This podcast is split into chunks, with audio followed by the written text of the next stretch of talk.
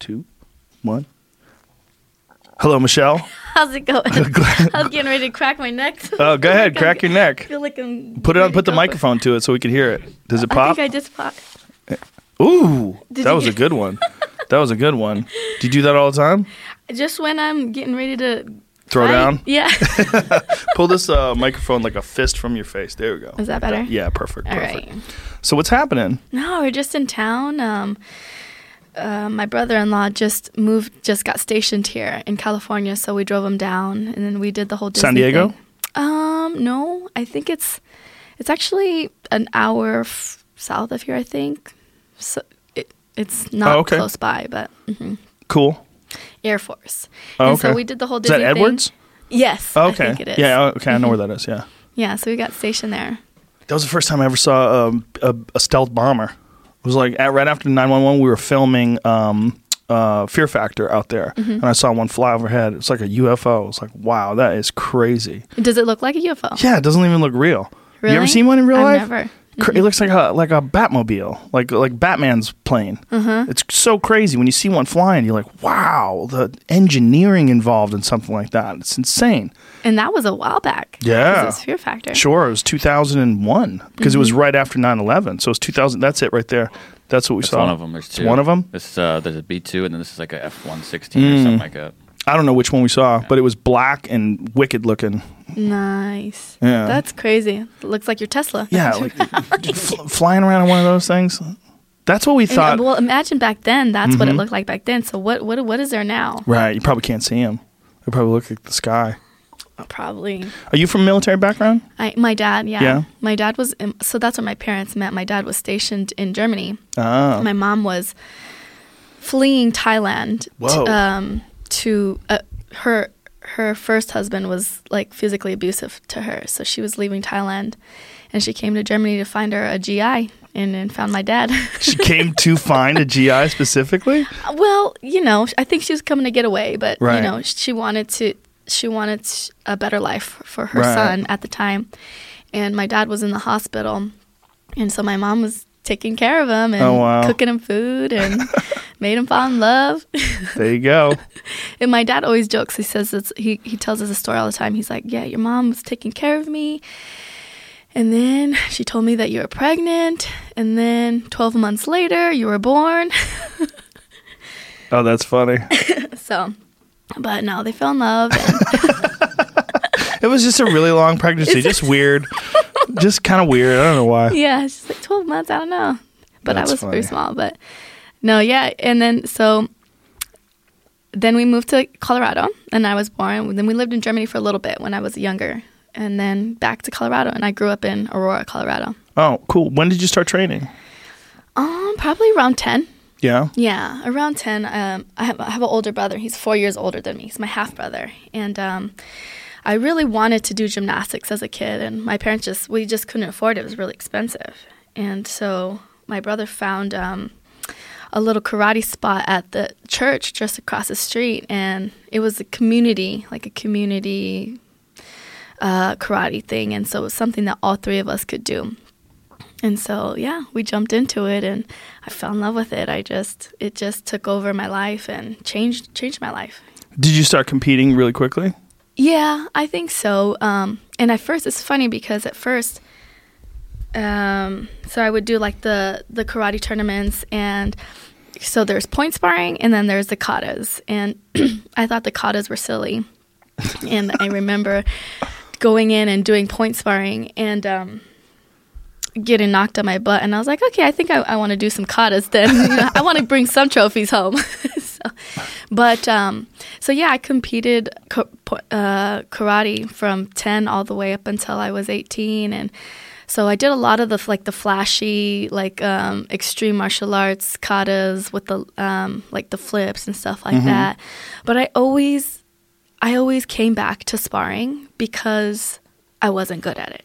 Like I was like, uh, it, it bugged me. It bugged me that I that I wasn't good at it. And then I found my niche because it's point sparring, so you get two two points to the head for kicks to the head. So I would just sit back and let him come in and just kick him in the head, kick, kick him in the head a couple times and win the fight. So how did you go from that? To, did you go from that to kickboxing, or did you go right into MMA? Like when did you when did you start training MMA? So, so I did I did karate, and then I got my black belt in karate, What kind? um, American freestyle, and then so I think around 18 or 19, I was kind of just exploring doing a couple different things. So I did wushu for a couple of years, and I competed in wushu, and then I did a little bit of kempo, and um, and then kind of dabbled a little bit into um, kickboxing, and uh, so it, it it all kind of just happened pretty strangely. I was in college, I was working at Hooters, and I was doing the, all these like little side jobs um, like ph- doing photo shoots for this and that. And um, I was a ring girl for an MMA show. I had never seen MMA, and I remember uh, just walking around the cage and thinking, "Man, I want to be like on the inside. I, that one that looks cool. I think I could do it because it was mixed martial arts, you know." And I remember talking to a promoter, and he kind of laughed me off and was just like, "Whatever, you know, you're a ring girl." And um, it, it was a smaller local show. Donald Cerrone was actually fighting on that show, and he Wow. overheard me. Yeah, and so he came to my work at Hooters, and I wasn't there, and he was just like, left me a note. If you're serious about fighting, get your ass in the gym Wow. And then, and where uh, was this? This is in Colorado. in Colorado. hmm And then I so I went to go train. I went to go training with with Donald, and you know we we gym hopped from place to place. I trained with um, with Duane. I trained um, with Trevor. I trained with with all, with all the guys, Wow. and um, and so I took a couple smokers. We'd drive, you know, drive around the region and, and took a couple smokers, and then um, it was like at that point when I was still in college, and um, I just was not happy in college. I, I was kind of wandering around aimlessly. I was really successful in high school, and uh, you know, I- um, it just didn't transfer over to college. I, I still I got good grades. I was three point eight. You know, I was going to DU, but I wasn't happy. I just I there was something missing, and it was it was the martial arts. It was, it was a big part of my life, and You needed a real challenge. You needed Yeah. something physical too, probably, right? Yeah. I would imagine that someone growing up doing martial arts as long as you did, you like the the thrill of using your body and moving around. It's like that. It's so important. Like once once you do that and you compete and it becomes a part of you, the idea of like sitting in a classroom all day and then eventually sitting in a job all day was probably not not that compelling. Yeah, I think so. I think that um, I just yeah, I was What were you going to school myself. for? I was going to school, so I was double majoring in theater and um, sports science. Mm. So I was majoring in theater because I got a scholarship for it, and I was doing sports science. I wanted to be like physical therapist for um, like a sports team or something like that, or even a martial arts team.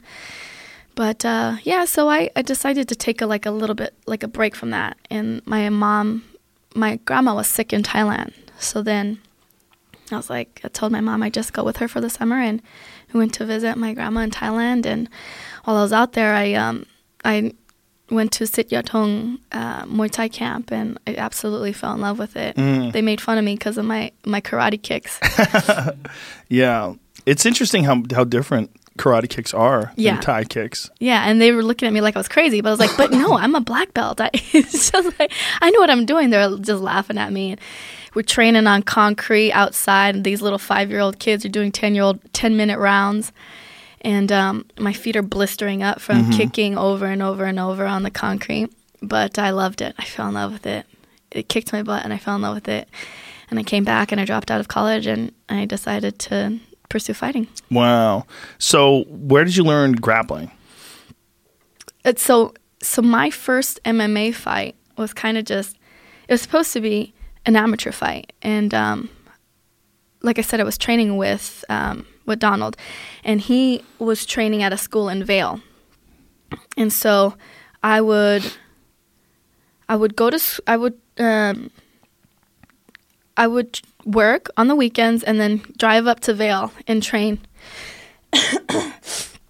uh, my grappling and all of it, like the like all of the MMA. And so So you basically trained MMA together. Like you Uh-huh. didn't take specific grappling classes, but I would uh, imagine that that was the thing that you needed to concentrate on the most, right? Mm-hmm. yeah, and I, I figured okay, it's my, my my pro day or it wasn't, it was supposed to be amateur, but the girl that I was supposed to fight fell through. And um, the only girl that they had available was already pro. She was like two and no pro. And of course, you know how Donald is. He's like, whatever, fuck it, just do it. and so That's a good Donald accent. so I was like, all right. I mean, we've been training, so I, I literally had four weeks in my in my like throughout my my karate career. We would have grappling nights when we would do grappling, but it wasn't anything like substantial. So yeah, four weeks of of grappling training, and I figured, okay, you know, I'll just use my stand up to to win the fight. And she was swinging from from way back here and trying to take my head off. So I ended up taking her down. I ended up taking her down like six or seven times Wow. and, and, and winning the fight by taking her down and ground and pounding. That's crazy. Yeah, it was Did crazy. you, did you say while you were doing it, like, wow, this is so weird that I'm doing this? it was I, I wasn't thinking at all. I was just in the moment, having the time of my life. Were you thinking that this was what you were going to wind up doing, like professionally? or were you just thinking, I can't believe I'm doing this? I yeah, that's exactly. What I was like, this is so much fun. Um, it was at the Broomfield Event Center. I don't know if it's that's still called the Broomfield Event Center in Colorado, but Yeah, I think a bank owns it now or something. Yeah. They always change names. it was so much Yeah, fun. but never in my life I thought I, w- I would be A top UFC contender. never. And on your way, your goal is to be the first mommy Yeah, to ever win a title. yeah, That's possible. a hundred percent. You're in the you're in the hunt right now. Like, what are you ranked? I'm ranked seven, Hmm. seventh, but I don't think the rankings are anything. They're weird. They're weird. Yeah, there's like sometimes someone will beat somebody and then that person's still ahead of them in the ranking. I'm like, explain that.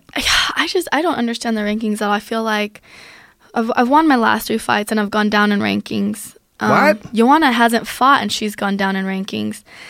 Um, and some of the girls haven't fought and they've gone up in rankings. Uh, I just think the rankings are crazy. Yeah, well, it's a bunch of people get to submit their positions, right? Mm-hmm. Like a bunch of journalists and uh, accepted experts on MMA get I to. I have no idea. How, Yeah. I, I, I guess when I look at the rankings, sometimes I feel like it, it shifts depending on who they're trying to push, or you know, Mm. just sometimes I feel like just storyline kind of can dictate yeah, the, the rankings. you know, obviously, I'm a giant fan of the UFC. I love them to death. I'm so happy, and I just I, I would do nothing for any other organization. I did never want to work for another organization, but I don't like w- the way they do things. There's Mm-hmm. a lot of things that I don't like. They just they just cut Elias Theodorou. Really? Yeah, one loss. Derek That's Brunson scary. cut. I'm like, what? They cut Derek Brunson? No, no, no. he, He lost to Derek Okay, I was like, what? He, he just won. I'm like, explain that. How do you explain that one? That one doesn't make any sense. There's like some matchups don't make any sense. Interim title shots, those are preposterous. it's crazy. Yeah. I mean, I understand it's it's a machine and it has to work, and they're they're trying, but it just it um, especially for like a fighter whose life depends on yeah. the fights, and you know your livelihood depends on that, and for you just to be out, yeah. it's stressful enough to only fight a couple times a year because you have to divvy up that that purse money throughout those times, you know. But Yeah. Well, I think people like you are very important for women's MMA because you seem so normal. you know what I mean? Like, there's some women you talk to them, you're like, well, this girl's fucking crazy. No wonder why she's a fighter. You know what I mean? like, there's some girls are real aggressive or just bad. Like, you talk to Amanda Nunes, you're like, I get it. Yeah? Yeah, she should be a fighter. She's, Really? Yeah. She she's cool. So cool. Yeah. She's so cool. But that's a badass bitch. Yeah. You know what I mean? She'll fuck people up. You could tell. For sure. Mm-hmm. You could tell just looking at her. You know, like the way she's built. She's wide. You could tell she's got power. Mm-hmm. And she l- looks like a girl you would not want to fuck with. Josh You- called it. Josh called it. He said he'd that she'd knock out Cyborg. That was crazy. That was crazy. That that was. I didn't. I, I didn't think that she couldn't knock her out. Mm-hmm. I thought. I think she can knock out anyone. I mean, I, I think she can knock. I think Amanda Nunes can knock out a lot of guys. she hits so hard. Yeah. But I thought that there would be a big weight disadvantage. Mm-hmm. Cyborg has a tremendous experience advantage, and she's never shown herself to be someone that gets hurt. Yeah. Like even when she fought Jorina Baars, did you ever see that fight in Lion Fight? I remember seeing highlights of it because she's just like stuck in the on the ropes. Mm-hmm. And Jorina is a elite kickboxer, Mm-hmm. and Cyborg got dropped and kept coming. I mean, Mm-hmm. she was pursuing her in the final rounds. Yeah. I mean, she was chasing after. She lost the decision, but she gained a lot of fans because she didn't have any pro Muay Thai fights, and she fought a woman who, like, she couldn't get a fight for almost three years because girls were ducking her. Yeah. Because they didn't want to fight her. Muay Thai's brutal. I feel like because my husband and I talk about this all the time. Because in MMA, you have options. Mm-hmm. Like if you're having if you're having trouble in the stand up, you can take them down. You can work your grappling, this or that. In boxing, you don't really have much options. Either you you give up, you get knocked out, or you give up. You know, in Mm-hmm. the corner, and I feel it's the same way in M- in Muay Thai, except for now you're introducing knees and shins and elbows, Elbows, yeah, and like sure. those cut, Mhm. and you have no way out. Like Yeah. you know, so that's that's brutal. Yeah, it's a rough sport and an incredibly exciting sport to watch, and one that I've never understood. I mean, boxing is so gigantic in this country, and Muay Thai has almost no presence, and I, I've just it baffles me to no end. I mean, they, they have the product. Yeah. I mean, and they have great American fighters. I mean, like Joe Schilling and Kevin Ross, and there's, there's a, a ton of them. And there's guys like John Wayne Parr from Australia, and all these guys that are exciting to watch and fun. And, and then there's so many elite kids that are coming up, Mm-hmm. but there's no mainstream appeal. It doesn't, I don't understand I don't know why either. Yeah. That's, that is crazy to think. They need a thing like the UFC Mm-hmm. where something comes along and they dump a, a ton of money into it. But the thing is, like, there's only people only have so much time to watch things. So Mm-hmm. it's like, oh, Deontay Wilder's fighting. I'll watch that. Oh, you know, uh, Tyron Woodley's fighting. I'll watch him. Yeah. You know, oh, Jon Jones is fighting. I'll watch that. What's this Muay Thai? Ah, this fight's on. I'm gonna watch Bellator instead. I'm gonna watch that instead. It's like there's. It's almost like too saturated. Yeah, that's true. But it's it's a shame. It'd be cool if they had like a card with all different types of of fighting on Well, that's there. what one does. Mm-hmm. You know, that's and the, all in the same night. yes. One FC does Mm-hmm. that. They'll have kickboxing, Muay Thai, and MMA in one night. Is it And they'll have- confusing? no, no. They let everybody know. You know, this is what they're doing. I think one is doing fantastic. They're, Yeah. they're, they're doing. They're they're putting on amazing fights. I mean, and we've seen that these are like legitimately world class fighters. They're beating guys like they, you know, um, Timofey Nastyukhin just beat Eddie Alvarez, knocked him out. Yeah, and- that was crazy. yeah, and they're, they're also they cut out all the weight cutting. There's no weight cutting Mm-hmm. over there. So like when Sage Northcutt fought uh, Cosmo Alexandre, Mm-hmm. he's, he fought him at 185 pounds because that's really what he walks around Yeah. at. You know, so there's no weight cutting over there. That was a brutal hit that he got caught with. Crazy. I'm I'm glad that he's okay, but yeah, he's okay, Louise. but yeah, his his face has had eight fractures. Do you think it's better for him to cut down? it's a good question? Because- very good question. Because I mean, if if he's getting knocked out by that, I'm wondering if maybe he should be walking around lighter, or if, I don't know, because he's pretty lean already. he's lean, but that's that fight played out realistically. Like not not that it's better for him or worse for him, but Sage is a young guy. He's 21 or 22 years old. Mm-hmm. He's got a limited amount of world-class Muay Thai experience. He fought Cosmo, who was a multiple-time world champion. Yeah. And it's just a bad fight. Why? Why did they? Why would they set that up if they're trying to build him? It's easy, to, like I, I've said that too, and people are like, "Oh, it's easy to say after the fact." You're right, but if I was in Sage's corner, I'd go, "Hey, bro, there's a lot of fights we should take." And that was a Mm-hmm. Muay This Thai is- fight. No, it was, a, it was an Oh, MMA, was it fight. It was an MMA fight. Okay. But Sage is not a wrestler. Yeah. I mean, he has taken guys down before, but I would absolutely say that's the game plan. The game plan is tie this guy up and Mm-hmm. drag him to the ground. Don't don't be standing with this dude. I just feel like if you if you have a background in something, in in stressful situations, you always revert back to what you know. Sure. Yeah. And so even if he did work his wrestling, he's going to revert back to his, you know, Right. really hoppy movie Mm-hmm. stance and and that that's that's what it looked like what happened. He was kind of pulling out, hopping back and Mm-hmm. got caught. Yeah. Well, he was trying that sideways karate style stance, and Mm-hmm. you know, Cosmo's just super elite. And you saw if you saw the fight, he feinted a couple Yeah. times with the left. He, he set him up like with the switch a couple times, Mm-hmm. and then as Sage circled off, he, he went to his right and cracked him.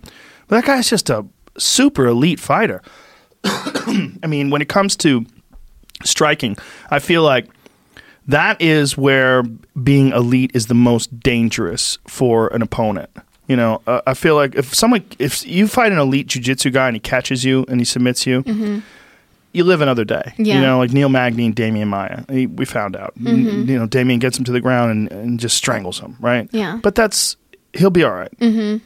If you get KO'd by an elite striker, who knows what kind of damage happens to you? You know, when, when his face got broken, I mean, he's had, eight fractures in his face, his cheek, his orbital. Like, they had to piece him back together again. So He- did his orbital just- detach? Do you know? Or I don't know. I don't know the extent of the injuries. He sh- he posted up some images though. Did you see the images of the X-rays? Yeah. It's Mm-hmm. Like whoa, like this is this is horrible. Yeah, I mean, so so that's how I feel against um, jujitsu people when they submit me. I'm like, oh, okay, like let's do it again. You know? Mm-hmm. yeah, But then- exactly. well, what about Andrade and, and Rose? I was that was scared. crazy. Yeah, I was scared for Rose. was a really bad landing. Landing on her neck like that was terrifying. That's what scared me, just because we were in Brazil too, and that crowd was crazy, Mm-hmm. and everybody shot up and started screaming, and Rose was just like laid out on the canvas, and I kind of was just like wanting her corner to be in there with her because she was just all alone by herself. Right. you know, and I was worried that she wasn't going to get up. I was like, "Hey, you guys like wait to cheer until we see she's okay, because that can." Paralyze someone. Yeah, A for hundred sure. percent. Yeah, and you- if you look at the impact, have you seen the photograph of the landing itself? Mm-hmm. I mean, it's it's one of the worst ways you could ever land. She's Yeah. essentially head first with the neck sideways, and um, Flattened. yeah, Like, and her neck there was is no space. yeah, it's like someone was cranking on her neck. It's Mm-hmm. horrible. Yeah. That's a bad landing. I mean, the whole thing was bad. She's going for the Kimura. Um, Jessica picks her up. She doesn't lace a leg, and she holds on to the Kimura, which- you, you just can't do. You just can't do. You got to let it go. You know. Mm-hmm. Yeah. But she she's she's held on to things before, Yeah. and you know, and caught people. arm bars Yeah. and triangles, and it's one of those things. You know, you you, make a mistake. So, because I know people were talking about it being illegal to slam somebody like that. She didn't do it on purpose. She just Yeah. Uh-huh. tried to slam her. I mean, she's just trying to take lift her up and dump her down. I mean, the the illegal slamming is like when Minotauro fought Bob Sapp. Do you remember that? Nope. Minotauro fought Bob Sapp, and Bob Sapp literally got him in a pile driver Mm-hmm. where he scooped. And Bob Sapp was 370 pounds with abs and on everything that Mexico has to offer. Every steroid that was available, Bob Sapp was on. They said that he used to travel with like a briefcase Oh filled gosh. with roids. Like, just, I mean, he was a goddamn science project at Yeah. one point. It was fascinating to watch, right? Because I, I think to this day, that was probably one of the greatest victories in all of MMA. Mm-hmm. Minotauro, who was he was outweighed by a good solid 130 140 pounds like legitimately and still got an armbar off of bob sapp Yeah. jamie you got it yeah watch this so look at the size difference first of all just see the beginning of the fight Oh. see so he shoots he shoots but look at the size difference when you see them come out it is so crazy bob sapp was so big but look at this Boom. So that now Minotauro's neck was fucked up from that forever. Like that haunted him his entire career. Watch this. Boom. Oh, yep. no. Yep. See, he tucks his head a little bit at the last second so he doesn't catch it on the top of the head, but all of his weight, all of Bob Oh, Sapp's weight. Look at that. no. Well, I don't even think he tucked it. I think it just And gave he's in. still going. he kept going and he fucking submitted him. Minotauro was one of the toughest guys that's ever walked the face of the planet. Look at this. He scoots out, he escapes, and gets on top of This him. This is crazy. yeah, well, look at the size difference. like three different, four, five different 100 weight. classes. I mean, he Bob was so big, and he's probably on EPO Oh and my gosh. fucking everything. And look, look at that, just windmilling with his legs. He was, and he was trained by Maurice Smith. You know, Maurice was training him, so he was a legitimate, uh, you know, legitimately trained athlete. And he was so big. So these were. This is back in the day when there was like ten minute rounds. hmm Ten minute first round. So Minotaur, I, th- I believe it went into the second round though. I Ay, ay, say- ay. What? Oh my gosh. I don't remember entirely whether it went into the second round, but I want to say it did. yeah. Yeah. I mean, look, he beat Ernesto Hoost t- twice in kickboxing matches. But it also goes to show you how hard Cro Cop punches because Cro Cop flattened him with one punch. Uh-huh. Cro Cop uh, broke his orbital bone with a straight left. So Minotauro eventually gets him on his back, and then once he gets him on his back, because Bob Sapp, like you can only keep 375 pounds going for so Yeah. long. I mean, he's just completely exhausted. No matter this how is- many steroids you do. yeah, so this is the end. He ties up his arm and catches him in an armbar, and Bob Sapp taps. And I was at my friend, ah, fuck, whose house was I at? But I was with Eddie Bravo when we saw this, and we were screaming. we couldn't believe it. We couldn't believe it because it was like a victory for. That is amazing. It was a victory Good for, for technique. You know, Yes. Mm-hmm. that's what it was. It was. It was a victory for jujitsu. It was a victory for technique over brawn. It was a perfect example of technique over brawn. Yeah. Not that Minotauro doesn't have brawn, and not that Bob Sapp doesn't have technique. Absolutely. But if they were the same size, Minotauro would have fucked him up. It would have For been. sure. It would have been an Yeah. easy fight for him. He just weathered the Yeah. storm and wasn't scared to to be in there with them. Yeah, Fedor wouldn't fight him. Fedor said, "Fuck that." They Yeah. offered Fedor a fight with Bob Sapp. He's like, "No, I'm uh-huh. good." And I mean, he fought Hongman Choi when Hongman Choi was like seven feet tall. You remember that fight? Caught him in. It was one of the most ridiculous arm bars ever. He caught him in an arm bar, and the arm is as long as this fucking table. it was so crazy. He had to stretch his arms like this. It was that was a, a ridiculous arm bar. It was a ridiculous arm bar. That's crazy. But- you'll never see any fights like that happen Not anymore. nowadays. Mm. Well, I still think someone someone might do it. Yeah, Rizin could do it. They'll, they still do fucked up things with Gabi Garcia. Yeah, that's that. crazy. Gabi Garcia is a science project and a half. That's That- that's crazy. What is that? I think has has she there? been beaten? Uh, not that I'm aware of. Yeah, How are they going to find someone? A woman who's 240 pounds. they're not. She's Well, they- 240 pounds, jacked, and she's a legit black belt in Brazilian jiu-jitsu. Yeah. and she's you know she's legitimately tough. I thought I saw a video of her um, grappling with uh, Mackenzie Dern, and Mackenzie like almost. Mackenzie beat her. Oh, d- oh, did she? I think Mackenzie beat her in a jiu-jitsu match. In a See? jiu-jitsu match, but Yeah. in MMA, I don't think anybody's beating her. Yeah. I think Mackenzie either beat her or draw, had a draw, one on advantage, something like that. But look, it is what it is. That's science. Okay, you're you're Two- you're what'd you doing some stuff. You're doing some stuff to people that's not. Your body's not supposed to have that in there, lady. It's not. I'm You know, I mean, telling you. it's it's interesting because like like the Bob Sapp thing, like you get to see what happens. Like, wow, okay, this is what's when someone just goes for it. Mm-hmm. Yeah. And when uh, Pride, Enson Inoue was on the podcast, and he Enson's hilarious. He was detailing the contract. He was like, "It said in all capital Yeah. letters, we will not test you for steroids." Yeah. They were like, That's what Joey would tell me all the time. Joey Villasenor. He's been in my Sure. corner for the last couple of fights, "Joey's an excellent fighter." and he he would say that he said it, it almost they almost um, Encouraged you. encouraged it. Not Yeah. almost. They basically did encourage it because they just wanted to see crazy Yeah. they, things that like came out of comic books. Yep. You know. They wanted you to be jacked. Yeah. They wanted you to be gigantic. Yeah. Yeah.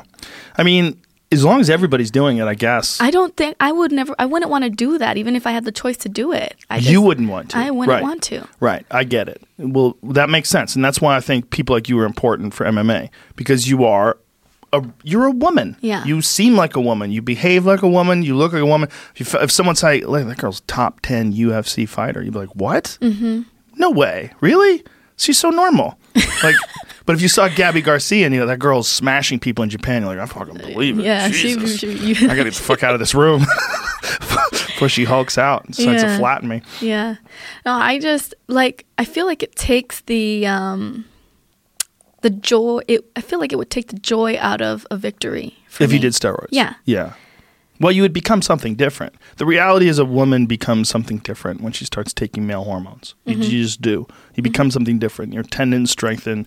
Your bone structure changes. uh, You, your voice deepens. Mm-hmm. You become much more like a man. I mean, that's when you see transgender women. When when a, a, a woman rather is a transgender man. She decides she wants to be a man. They start taking testosterone. They get beards. Mm-hmm. They have all sorts of uh, strange things happen down below and they they start having a deeper voice and they sound like a man. Yeah. and then that's that's exactly what happens to a woman when a woman takes steroids if she's not trying to transition. It's the same mm-hmm. thing. You're just taking male hormones that make your muscles grow far larger than they're supposed to. Yeah. I I remember watching a, a movie that they did in Thailand. It's called Beautiful Boxer. Have Yes. you seen that one? Yes, yeah. But it's the opposite. He Yes. he wanted to be a woman, but I think he did it the right way, right? If there's a right way to do it, because Well, he started as a man and then became a woman and kept fighting men. yes, And that, I think that someone should have told her at the time, like, let's just stop fighting.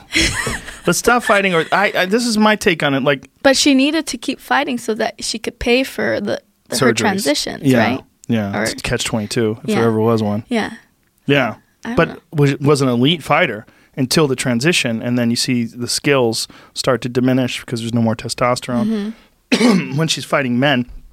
But if she was fighting women, she would have a giant advantage still over women, and I don't think that's no, right either. I don't think that's fair either. No one does. Mm-hmm. No one does except transgender people. Transgender people and super progressive activists who have no idea how sports work. It's Yeah. it's those are the people, the people that just want inclusiveness and they just want everyone to be okay and you know, maybe this is the world I'm looking for. I'm look, I'm looking towards a world where everyone's included. yeah, good. Have a transgender league. Have a transgender division. No, I'm cool with that. I'll be happy happily support them. But you're pretending that that's a woman. And it's not. It's a male who's transitioning to a woman. You have an XY chromosome. It's a different thing. Yeah. You know, I, I'm 100%. If a woman says, I want to fight a transgender woman, okay. I'm 100 Let it you- That's fine. Yeah. But like for leagues to recognize that this is the same thing Mm-hmm. and like to say, like, how would you feel if all of the UFC's weight classes in the women's division were dominated by transgender women?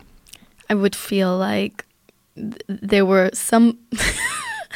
I feel like I should not say something. Right, right, right. I feel Yeah. like I'm gonna get caught up saying something. yeah, let I me talk for you. It's fucking bullshit. It's fucking bullshit, right? Yeah. You don't have to say anything. And that's how girls feel right now when there's sports being dominated in track and field. Yeah, that's not how, fair. Mm-hmm. It's not fair. I mean, I, as it, I guess for me, I've always been, especially like being a female in a male dominant sport. I've always, I've, I guess if I can like, like like to consider myself a feminist, not not so much a feminist, but I like when I go into the gym, I my teammates look at me as a fighter. Like they don't look at me as a female fighter or anything like that. They look at me as their teammate. You know what I mean? And and I appreciate that. I appreciate that they tra- treat me as an athlete and and and all of that good stuff. But I feel like what like at the end of the day, like girls need to fight girls and guys need to fight guys. We like we have different strengths than the guys do, and the guys have different strengths than the girls do, and and it's it's nice for us to have a place so that we can showcase our skills. Yes, I agree. I think the only problem that I have with that transitioning thing is physical competition. That's it. Physical competition against the gender that you sup- supposedly align with. Yeah. You know, you you can't do it. But here's what you don't see. Here's what you don't see. You don't see a lot of transgender men who want to fight men. You don't see a lot of women who are taking hormones uh, to become a man who want to fight men. Men. Mhm. Yeah, good fucking luck with that, ladies. Yeah. Good luck. Stop. This is crazy. Like the, this idea that you just magically become a woman or you just magically become a man. It's just not true. Mm-hmm. And athletes recognize it and rational people recognize it. But there's so much pushback from progressive people Yeah. who it's like, what percentage of the population are we even talking about here? I mean, it's, Yeah. it's not even 1%. It's it's a very strange thing that it's it's taking over the conversation Mm-hmm. with bathrooms and competition and sports and so many different things. I'm all for inclusiveness and I'm all for uh, being open minded and letting Yeah. letting people do you Do- be yeah, whatever you want to do. hmm Be yourself. Be whatever yourself is. I don't know what yourself is. I don't know what you feel, but you can't compete against women. That's it's that simple. It's really Yeah. that simple. It has it, it has to be something deeper where they you know it, it and to me I think it goes back to like that mental like a mental block where you where you need some like a false sense of confidence. Yes. I feel like Well, it's like sandbagging. It really is. It Mhm. really it is the ultimate sandbagging. Yeah, that- it's like, oh, I'm a woman. Like, wait a minute, where the fuck did you get those hands?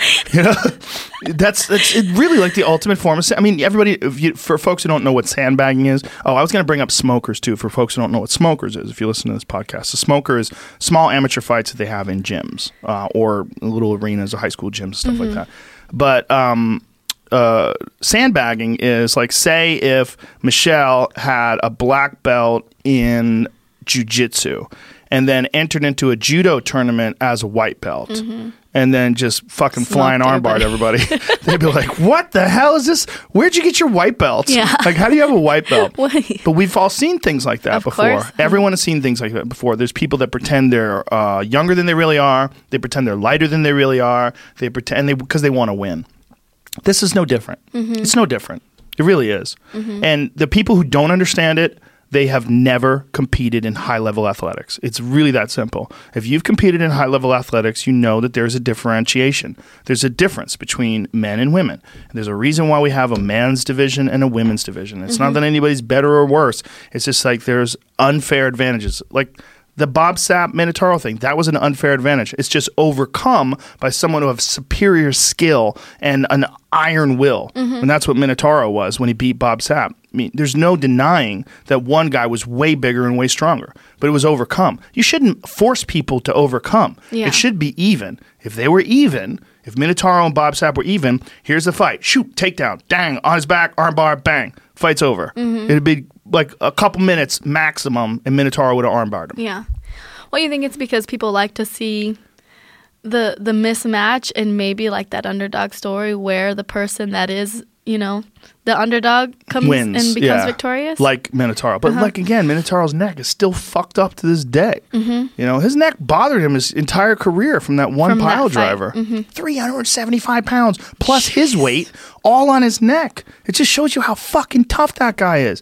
You know the Minotauro story. He was run over by a truck when he was a kid. That's why he has this giant scar on his back. Like Mm-hmm. Yeah. he was in a hospital for like a year. Like, he's, the guy's an animal. I mean, he's as yeah, tough as he's they like, come. hey, I got hit by a truck. You're not going to do nothing to me. you can't force everyone to be that tough. You know, I think it's important to have fairness, and this this is why I'm so pro USADA. I love what they're doing. I love the fact that they're testing the shit out of people. They're just showing up at people's houses six o'clock in the morning. Yeah. Hey, wake up! Time Yeah. for a test. and but is it the same in in every country?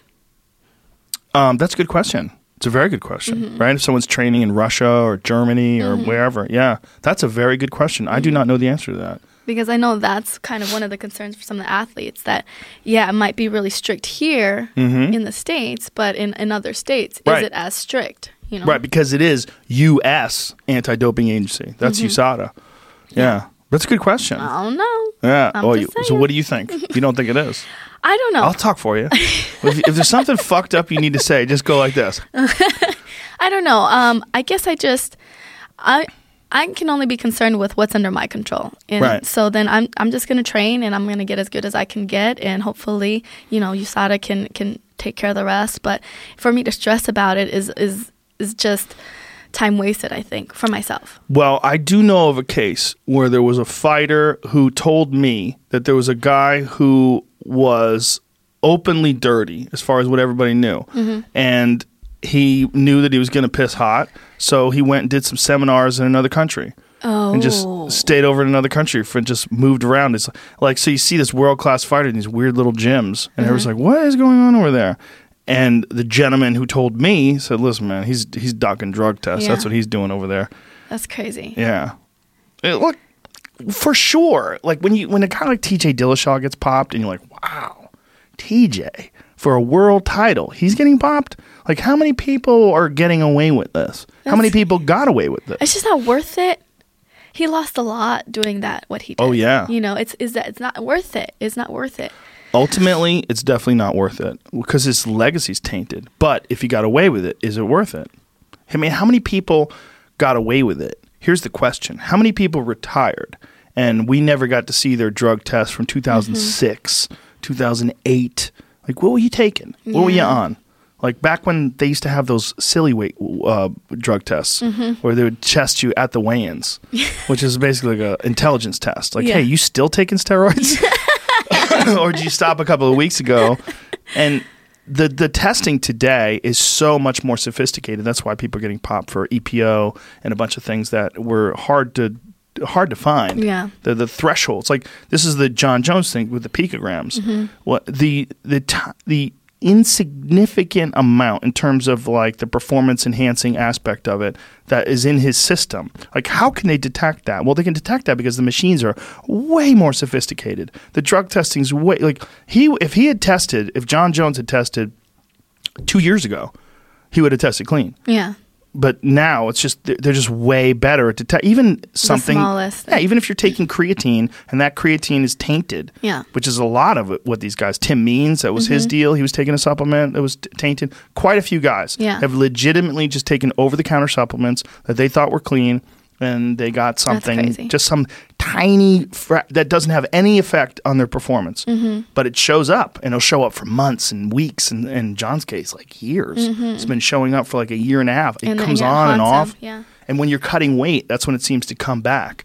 That's when it seems to show because your all the water's gone. Mhm, you're losing fat. You're losing you're losing body weight. Some of it's stored in fat. They think Mm-hmm. it's very confusing for them. They're they're trying to figure it all out. Mm-hmm. And then, then all these fucking people online are, are ranting and raving about picograms and this and like the, the science experts, and they think it's they think it's all bullshit that Jon's allowed to fight. He should be banned for life. And Yeah. like, okay, you don't you're not listening. Like he tested negative, and then he tested positive a week later. And then he tested negative a week after that. Like, what's happening here? Something Yeah. weird's happening. They're still figuring out for themselves. Exactly. Yeah. But I'm glad they're figuring it out because now people get to see, like, hey, look, Jon Jones was out for all that time for other problems and then for the drug problems. Yeah. Like, this is a lot of money that guy lost. Jon probably lost Oh, yeah, yeah. tens of millions of dollars. Yeah. You know? But he's still young. yeah. He's still young and he's still, uh, you know, and hasn't hit his prime yet. I don't think. No, I think also the, all that knowing that it can all be taken away from you Mm-hmm. probably met, like tempered him. Yeah. like put him in a better place where he realized like I still have this gift Mm-hmm. of incredible talent. I mean, he's just a natural born fighter. For sure. He just knows how to fight. Some guys, they have all the technique, all the talent, but they don't know how to put it together. Mm-hmm. Jon knows how to put it together. Yeah, he's just he just that's his that's his jam. He just goes out there and he can he just does things on the fly that nobody would ever think of Yeah. and it works. Yeah, he tries it's crazy. things out. It's crazy to watch him train cuz he's just super lasered in and focused and there's nothing you know there could be the building could be getting bombed and it wouldn't matter he'd just be on the bag working on his technique you know? Mm-hmm. yeah, it's I believe it. it's really cool to watch Yeah, well, he's he's the outlier, right? I mean, there's a there's special fighters. They're outliers in in the sport, and for our era, it was like Anderson Silva, Mighty Mouse, Jon Jones. yeah Those are the real outliers. Where you just watch me just go, Jesus Christ! Mm-hmm. Like Anderson, when he was in his prime, you would watch him, and you would watch him set guys up, and it's he just it's almost like he had cheat codes. Like he could just see what they were doing. Yeah. He was just like, oh, Like I the do Matrix. this, and you do that. I do this, and you do that. Okay, well, I'm going to do this, and I know you're going to do that, and pop, there it goes. yeah And he would just figure guys out. Mm-hmm. It was wonderful to watch, though. I feel like he opened up a opened up like a door for all of the rest of us fight. I feel like with any good fighter, when you watch them fight, it opens up a door in your own mind like, "Oh, like that's possible. I can do that." And so feel like with Anderson Silva did did that a lot with his movement, with his head movement, with his variety of of punches and kicks and the angles at which they came in from. hmm You know, and I don't know. I feel like Anderson Silva did that. I feel like Ronda did that with her judo. I feel like Machida did that with his karate. Um, and then you know, I, I I can go down the list of of, Yeah. of everybody, but I feel like it kind of like goes in cycles. hmm You know, and um, I mean, it's great for me because I can watch them and I can implement new things. I feel like that's why I've been able to be in the game for so long and and still continue to grow and evolve because I get to watch other people and the things that they do and like add that to my to my tool list, you know. Yeah, it changes the expectation of what's possible, right? Mm-hmm. I think with Mighty Mouse, that was one of the best examples of that because when I would watch Mighty Mouse fight, I would be like, show me someone who's better. Someone, show, show me someone who's ever been better than this guy. Like Mm-hmm. I've never seen anybody move better than this guy. Like he doesn't get hit, or if he gets hit, he, it's rare. Like every three or four fights, someone catches him. Like John Moraga caught him with a good straight punch. Mm-hmm. Like that. That's like that was the last I remembered. I'd like to see him run it back with Cejudo. I For would too. sure. I would too. Know? That was It's such a close, close fight. fight and Very close fight. and he kind of it so it blew my mind how like nonchalant he was about it all. Like Yeah. at the end, he's like, "Yeah, let, whatever." He didn't care. but that's him. DJ is just a special guy. yeah, And he's another one's like couldn't be a nicer guy. Yeah. Like if you didn't know that he was uh, one of the best fighters that's ever walked the face of the planet, you would go, "Oh, this friendly guy. Mm-hmm. He seems he's so nice and normal. He talks like he's articulate. He doesn't talk like a mean person. Just it's just it's a great it's a great example of uh, like something that's contrary to the stereotypes that people think of when they think of cage fighters. Yeah. You know, someone who's fighting, which is a weird word, right? Like cage, like it's. A, do what do you do? You, you do think? cage fighting? You do that? yeah, stuff? like you're a cage fighter. you do UFC. yeah, you do UFC. yeah. That's if you're fighting for Bellator. People are like, what's that? Is that like UFC? what is that? What's Bellator? Yeah, Times are changing though. It's great. I love the the competition. I think that's great that there's more options out there for the fighters. Oh, for sure. Yeah, I think it's very important. I think it's very important. What's interesting too about this sport is that it's one of the only sports where you can go back from 1993 to 2019 and you could see massive evolution. Yeah. There's no other sport like that. If you go back and watch boxing from 93, you're watching great boxing, Mm-hmm. world class boxing. Like you could take someone from 93 and put them into 2018, like they would fit perfect. Yeah? Right? Like You think so? Mm-hmm. Roy Jones junior Shit. Roy Jones Jr. when he's in his prime, today everybody'd be fucked. Today. that's true. They'd be fucked. He I was just like- something special.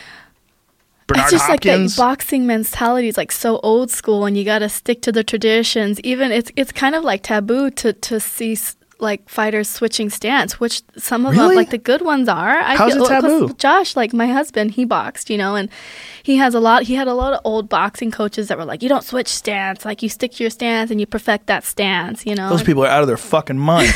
you watch Terence Crawford. That's one of the things he does so brilliantly. Yeah. He he is as good as a southpaw as he is orthodox, and it's one of the reasons why he's so difficult to solve. Yeah. Because if you think you got to read on his timing, and then all of a sudden you're Switch looking at a. Mm-hmm. right jab instead of left jab now, like oh shit.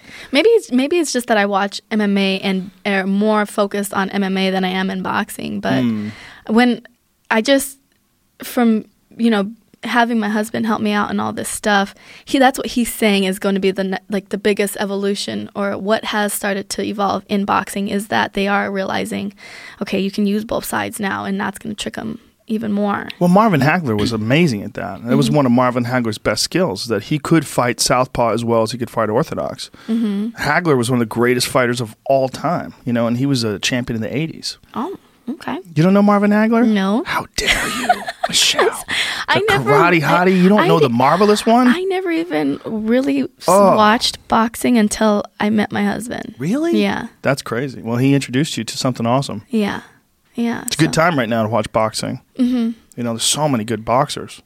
Yeah. Um, I think that's the one of the things that he wants me to really work on in order to to get my game to the next level is my boxing. You know, because my kicks are good, my wrestling's you know getting better, my jujitsu's good, and if as long if I can put together my punches, and we'll be okay, ready to get that belt. K- karate is an interesting martial art too that you are really good at because you have this uh, you have an excellent ability to use that front leg that most people don't they don't have like you have an awesome front leg side kick great front leg roundhouse kick. And when you do that I see that in your fight sometimes. People are like oh i gotta adjust to this. Because it's like a jab. Yeah. but but a jab that could fuck you up like a jab that can knock you out. Yeah, I think I. I mean, I guess like owe that to my my point sparring days when Mm. Everybody was bigger than me. It didn't matter because it was by by belts, Right. And so I was always a smaller one, and trying to trying to get the point off first. I would just use my my front leg and kick it out there as fast as I could. Um, but I do. I feel like my my my kicks have lended to being. I've adopted them as jabs. You know. So, yeah yeah, and I love it. I think it helps because then it kind of neutralizes the height difference. do you train a lot with Winkeljohn I do. Winkeljohn is uh, he was an excellent fighter, a really good kickboxer, and it- really good at both styles too, like leg kick style, but also good at like he had karate techniques as well. He and he's also he was very good at those transitions between those straight kicks and punches Yeah. as well. You know, that's the thing where a lot of people get confused. It's like a, a no man's land between kicking and punching with mm-hmm. people who are kicking specialists. Mm-hmm. And you see it like even with elite fighters like Raymond Daniels as he was coming up in his kickboxing career, it took a while before he could make that smooth transition between kicking and punching. Mm-hmm. Because Raymond would be on the outside and he was a world class top of the food chain karate point fighter Yeah. and then got into kickboxing And as long as he was at a distance, he was fucking people up. But in the transition, the no man's land between the kicking and the punching, he looked awkward. It Mm-hmm. Yeah. took a while before he sort of. So some guys like Joseph Valtellini and Nieky Holzken, they sort of exposed that that gap, the no man's land gap. That's a problem that a lot of kickers have. Mm-hmm. Yeah. They have that problem with the, the gap from the kicking to the punching. Yeah, for sure. I think that's one of the things that I had to, that was one of the things that I had to really work on. And I think because I enjoy grappling and jujitsu, that I went straight from kicking to clinch up grappling. And I kind of skipped the boxing, the boxing part of it. How much boxing are you doing now?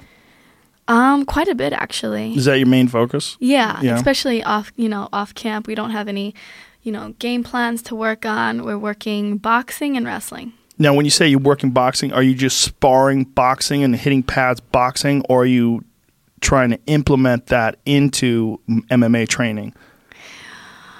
Um, I would say both. We're, we're not sparring. We're not sparring right now, boxing. Um, but I You're just working on your hands. working on the hands, working on the footwork, and then so we'll just do strictly boxing, but then we'll do like you're saying the transitions. So kicks to boxing Mm-hmm. and boxing to kicks, and then boxing to takedowns. Yeah, having things to do when you don't have to think, Mm-hmm. right? Knowing exactly what to do. Oh, I'm in this position. There goes the knee. I'm in Mm-hmm. this position. Now I'm throwing a punch. When you see someone going, "Uh, like I got to do this. Uh, I got to think. Yeah. You know the, the the the those transitions. It's it's very it's a that when you're in higher pre- higher pressure situations, that's when those transitions are the most awkward. When you don't have like a conditioned response. Mm-hmm. Yeah, and I think that's the biggest thing that I've really been able to work on is is the blending of all of it. I feel like so much of us, so many of us, we train specific boxing, specific MM or kickboxing, jiu-jitsu, wrestling, whatever, but we never really blend it together and I think that's the most important part is Well, that's why George was so great. George Mm-hmm. St. Pierre was so amazing at transitions. Like you never knew what he was going to do. He, Yeah. he was so unpredictable. He was going to punch you or he's going to take you down. So everyone's w- worried about everything. You didn't know Mm-hmm. what was coming. Mm-hmm. Yeah, that's why I, I always encourage fighters like, even if you're a really good striker, man, you gotta attempt takedowns. You gotta keep people honest because Yeah. otherwise, people are just gonna settle in and n- never worry about your takedowns, and then they have an extra degree of comfort with their striking, Mm-hmm. and you can get caught with stuff you wouldn't get caught with otherwise. Yeah, and there's just, I just feel like in MMA, you have so many opportunities. Like, why would you limit yourself Right. from those opportunities? I- Yeah. I, remember one of my fights, um, I was fighting this girl who was like a 10 time boxer in MMA. Mm-hmm. And so I'm like, oh, this girl's coming into my world. I'm going to show her what's up. But then, and I was beating her the whole first round, kicking her out, keeping her out with kicks, keeping her out with punches. And I remember going back to my corner and saying, man, this is too easy. Like, I'm, you know, I'm piecing this girl up. And just, just me saying that to myself, I think something in my head switched. But um, I went back out and ended up, I think what happened was I told myself, okay, you're piecing her up with what you know. Go out there and beat her at her own game. Oh Jesus! Who ta- Did you talk know. to your corner I get- about no, that? I told my. I think it was just like a mental like this is too easy. I'm gonna make it challenging, uh, more challenging on myself.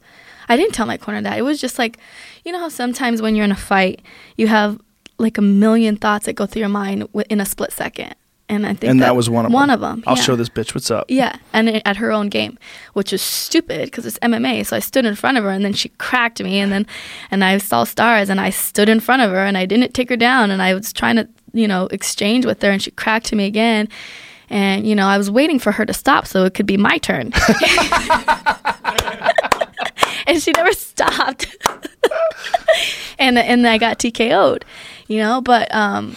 I mean, lesson learned, but I was just so stubborn in, Right. in you know, in my thoughts that I was like, oh, I'm going to beat her at her own game. What are you talking about? You're fighting MMA. You know, I Right. was so mad at myself after the fact because um, I just I beat myself. I just beat myself when I went back out there. Well, that's that old adage: you win or you learn. And Mm-hmm. you obviously, this is something that stills in your mind to this day. You learned, Yeah. But that's a part of what makes a champion, like that desire to show I can beat you anywhere. Yeah. Mm-hmm. That that crazy belief in yourself, like oh fuck this bitch up standing. Yeah, that, that those thought processes are so crazy because Yeah. the, the reason why you get so good in the first place is because you love challenges and you want to do this difficult thing. Yeah. So you literally made it more difficult. Yeah. I'm like, I don't know why I would do that, but that is exactly why I continue to fight now. You know, Uh, Mm-hmm. I, I think I was nervous coming into the UFC because I was coming up from 105. You know, I was talking to my husband and saying, like, what are we doing? Like, do you think I can make the jump up and still hang with these girls? And, Would would you be fighting at 105 if the UFC had a 105? um, I don't know. I guess it just, it, uh, it, it would depend. I think it would have to be worth it. Um, actually Just feel, to make the cut? Yeah, I feel like my last couple of cuts at 105 were pretty brutal. Like, Mm. um, You're not supposed to ask a eyelashes were falling out. Your My eyelashes, were falling out? yeah, like I was Holy so shit. dehydrated that my, like my, you know how your eyes sink in, or Mhm. in, in Yeah. my eye. Like I remember wiping, wiping my eye and just looking down, and like a whole row of eyelashes were like on my, um, on my arm, and um, That's like when people get syphilis. I Teeth start falling out shit. I was I was sickly for sure. Like wow. um the you know they had to check your check your vitals after weigh-ins and the doctor wouldn't release me because he couldn't find my heartbeat like my my heartbeat for like an hour You couldn't find your heartbeat because you were Mm-hmm. so dehydrated? yeah Whoa. so um i just think that also that last cut was it was a st- like a i did it too quickly i think What do I- you walk around at? um like 132 134 And when you make the cut down to 115, how slowly do you do it? I usually have about eight week fight camp, and so I do like pound, pound and a half, two pounds a week.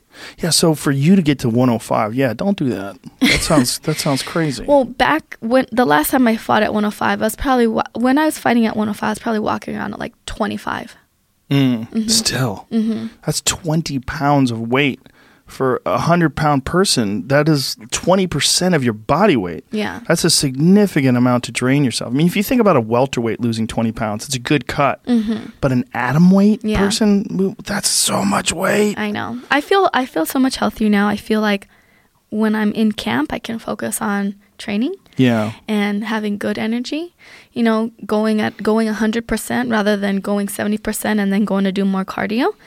So I, I absolutely feel like more healthier. I feel like I've been able to put muscle on. I feel like uh, I'm stronger and just happier, happier training. Yeah, well, you're seeing that from so many fighters, and that's one of the reasons why I to go back to this one FC thing.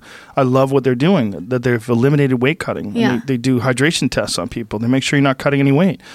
And I think the UFC is missing the boat. I, they want to test for steroids, which is fantastic. Mm-hmm. A 100%. I support that. They should test hydration too. This weight cutting, weight cutting is nothing but it's just sanctioned cheating. That's all it is. I um You're not 115 pounds, right? But everybody is going to cut down to 115, and then you're probably going to go back up to like, what do you f- when you fight, when you get into the cage, what do you think you weigh? this last time I got back up to 128. Yeah, see, that's what you really weigh. Mm-hmm. Like, why is everybody saying she's fighting at 115? She's not fighting at 115. Like when you say Tyron Woodley fights at 170, no, he doesn't. no, he weighs 170. You know, Kamaru Usman, he's not 170. he oh weighs 170 I- for a very small time. What maybe it's just kind of like the old school mentality or just the the idea of that being the last challenge that you go through before you step into the octagon that I enjoy. And not that I enjoy it, but again, we were t- going back to challenges and it's like one of those things like all right, like you know, take yourself to this point and if you can get through that without breaking, then me and you can go to battle. Right. I don't know. and There's just some, something to that for me. Um, I see what you're saying. So it's another challenge. Like you have a whole there's a series of challenges. There's the training, there's the mental preparation, and there's the weight cut. Mm-hmm. All these things to, are together. and and I feel like that's like the last step. It's like, you know, it's a battle within yourself. Is that the Death Star on your forearm? What is that? This this is It looks like the Death Star from a really distance. kind- I was trying to figure it's it out. um it's an actual uh, uh, silhouette of my husband and I. Oh, oh, oh, that's so cool. So it's a circular silhouette with the mountains and the trees. Oh, that's awesome. Mm-hmm. Yeah, That's really cool. That's very unique. thank you. It does kind of look like the Death Star though. It, from a distance, I was like, "She have a fucking Star Wars geek." Actually, I don't remember the last time I've seen Star Wars, but yeah. Um, so the the weight cut though, the only problem with it is it's bad for you. Yeah. I mean, I understand that. I don't cut much. I probably cut four pounds of water weight. Oh, that's when great. I hit when I like when I show up fight week, I'm probably like three, like four or five pounds off. Right, but if you just ate normal, will you, wouldn't you be healthier? Like if, if if instead of getting down within four pounds of the weight, like because you're going to go up to 128 the day you fight, Mm-hmm. right? So that's that's an additional 13 pounds. Where's that coming from? It's coming from somewhere. Yeah. Right, I, so you're know, I doing understand, something. I understand the, the the thought process. I was talking to one of the the doctors about it my last fight because he was like, "So strange that you go through all of this just to be the same weight the next day." I know doctors are so smart. and I just looked at him like, "That is strange." it's fucking stupid, is what it is. It really is for but- for the sport. Yeah. not you personally, No. but it's what you have to do if you want to compete in the sport. I guess just because I've been doing it for so long, it's just Mm-hmm. it's in, in my head. It's like you know, there are only a couple things you have to do as a fighter. Cutting weight is one of them. If you Right. can't do that, then you know, it it, it is hard. I, I feel it. I, it's a process that you have to go through, and you have to be mentally prepared to go through it. Mm-hmm. And if you do it right, it, it should only be water that you're cutting. Even though that's silly to do, I don't know how to. Don't It's know. it's silly to do. Yeah. It's not good. It's Yeah. never good to just cut that water. It's just not. It's Mm-hmm. not good for you. But if you do it if you if you do it intelligently where you're not cutting too much weight, it's Yeah. not that bad. Yeah. But so many people are doing these brutal 30 pound weight cuts. I just I feel like at that point it's it's not a benefit for you. Like some for some people they are the bigger person coming into the to the octagon the next day, but you're gonna reach a point certain point where cutting weight is not a benefit for you. Maybe. Mm-hmm. uh, you know, that's if you can do it and you pull it off, especially if you're young and you figure out how to do it correctly and replenish your electrolytes, you know, it is an advantage to be Mm-hmm. bigger. But the reality is, you're what whatever weight class that is, that's not what you weigh. Mm-hmm. You don't really weigh that much. You weigh. you- It's like it's crazy. Like you should be. It should be about skill versus skill. Yeah, it shouldn't be about who's got the best scientists. I agree. So, I mean, so what do you think? You think Andrade would still be a 115er? No chance. No chance. Not a what fucking about chance in hell. No, no, no. She's bigger Joanna's too. She fucking girl. struggles. Yeah. She struggles for 115. Uh-huh. But then you've got Valentina. It's like I think that weight class. It's it's really interesting, right? When you're talking about weight classes, if you're talking about the difference between 105 pounds and 115 pounds, it might only be 10 pounds, but it's a giant percentage of your body weight Yeah. And then you look at MMA in the men's division, and you have you know 155 and you have 170. You have that 15 pound gap. That's a big gap. It's a giant gap. Mm-hmm. Yeah. I think this should be every 10 pounds. Every 10 Yeah. pounds for men, and for women, I think there's a real good argument that it should be every five pounds. But Yeah. if Dana heard this, he, he would find whatever hairs he's got left and start plucking them out of his head. Tell Rogan to shut the fuck up. Plucking his He doesn't- eyebrow hairs. He doesn't even like the idea of a 165. I'm like, God damn, I- that's a no brainer. yeah there's there's plenty of fighters out there that are willing to to to fight and Mm-hmm. just give them a place to do so and and guys who would be champions because that's their their real natural weight class. in betweens I think that what ONE FC is doing in terms of weight cutting is the way to do it. But the other side is they're not doing the same thing that USADA is doing in terms of steroids. so they They're just are not. able to take A hundred percent, Mm-hmm. hundred percent. You talk to guys who compete over there, and it's like, yeah, I mean, there's some some testing. so would you rather fight somebody that's heavier than you or somebody that's It's taking good question. steroids It's a very good question because if they were not just taking steroids but also taking EPO, there's a Mm-hmm. lot of different shit that people can take. You know, Uh-huh. that can give you more endurance. Like EPO is a scary one because the person has more gas in their tank to beat you. yeah They have more. They can hit you. They can take shots better. They can recover better, and then they can come after you. And then they they'll have more gas in the tank that maybe they could put you away. Where Mm-hmm. I'd they rather wouldn't. fight somebody that was heavier than me and Yeah. depleted from cutting water weight than somebody that was taking steroids or EPOs for, sure. For a woman, I think for sure. For sure. And I think there's for women, for women, there's a real argument that once someone has ever taken steroids, that you've altered your chemistry enough and your physiology enough that you're forever going to have some sort of an advantage. So then there's nothing you can do about that. It's qu- well, I mean, Maybe deduct a point before you even get in the octagon. that's not even good enough. So many KOs people, right? Yeah, that's true. Yeah. How often do you spar? Um, I would say heavy sparring once a week. Once a week. Like um, so we do uh like uh, MMA grappling on Mondays. Tuesdays is a heavy sparring. It's the 16 ounce let's throw down sparring. Wednesdays is wrestling. Thursdays is MMA glove sparring. So it's kind of more just um, accuracy, like light on the striking, heavy on the grappling. And then Fridays, technical work, technique, stuff like that. Now you're at a gym. You're at Jackson Winkeljohn, which is one of the best gyms on the planet Earth, but also a gym that's filled with savages. I mean, Yeah. you, there must be a lot of chest bumping and a lot of people that are trying to test people. And you, there's got to be girls who are there who look at a girl like you and say, "Hey, this girl's where I want to be." Yeah.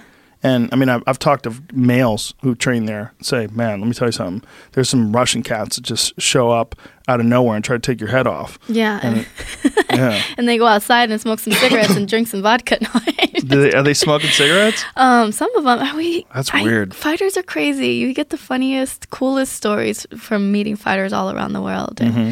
Yeah, Jackson's is is um, it's a Shark Tank. Like you're not going there to find Nemo, you know. Like, it's, You're You finding gotta be- jaws. Yes, exactly. So you gotta you you have to have a good set of skills before you get there in order to kind of hold your own. Mm. Right. And we do actually have an amateur um, team right now that uh, is run by Joey Villasenor, and he's done an amazing job with the amateur team. And so um, we've kind of been able to separate the classes in that sense, where Joey um, is kind of overseeing all of the amateur fighters, and he's building these amateur fighters. And when he feels like they're ready to come and train with the pros, he'll give them the go, you know, or or do a trial run where they where they train with us for one week and see if they're ready and um, you know, for a higher level of competition. And then if they are, then they stay. And if they're not, then they come back to the amateur team. And and it's it's actually worked out quite well. Oh, that's great. So, do they start people from fresh, like no skills at all? Some, So, you, there's classes there for total beginners. uh, yeah. It- It's crazy if you ever like go into a gym and see like um when you when you see like amateurs or people that have like zero training spar versus like professional fighters spar. Yeah. It's crazy. It's almost looks more dangerous. Yeah, it is like, more it's like- dangerous. I would not want to be in that w- in like the cage with some of those people that like because you just don't know where the punches or kicks are coming from. and they're all coming full blast. exactly hundred They percent. don't have any control. No, yeah. Well, I always just, said that about jujitsu. Mm-hmm. Jujitsu is the same thing. You, you don't. The last thing you want to do is r- grapple with a really strong guy who's about to get his blue belt. Yeah. oh, jeez. Yeah. They just spaz out on Everybody's you. egos gets in, you know, gets in the way. I think that's why they match up high level with low level. Don't you think? Like, sure. So yeah. someone can control you and c- calm you down, and yeah. I love jujitsu. I can't wait to, you know, to get my um, black belt in jujitsu, and uh, I think it's kind of brought me back to my more traditional background, where you know there's a little bit more structure when it comes when it come, comes to that. Mm-hmm. The you know? belts and things. Yeah, the Are you training with the gi? Mm-hmm. Yeah. Now, how much of that do you do you use a lot of grips? Like, do you grab collars and sleeves and things like that? I try. You do? I, I try to force myself outside of my comfort zone because I am so used to grabbing wrists, grabbing shoulders, and, and you know, right at the crick of the elbows and stuff like that. And I find myself going for those grips because that's just what I've done for the last decade. But Mhm.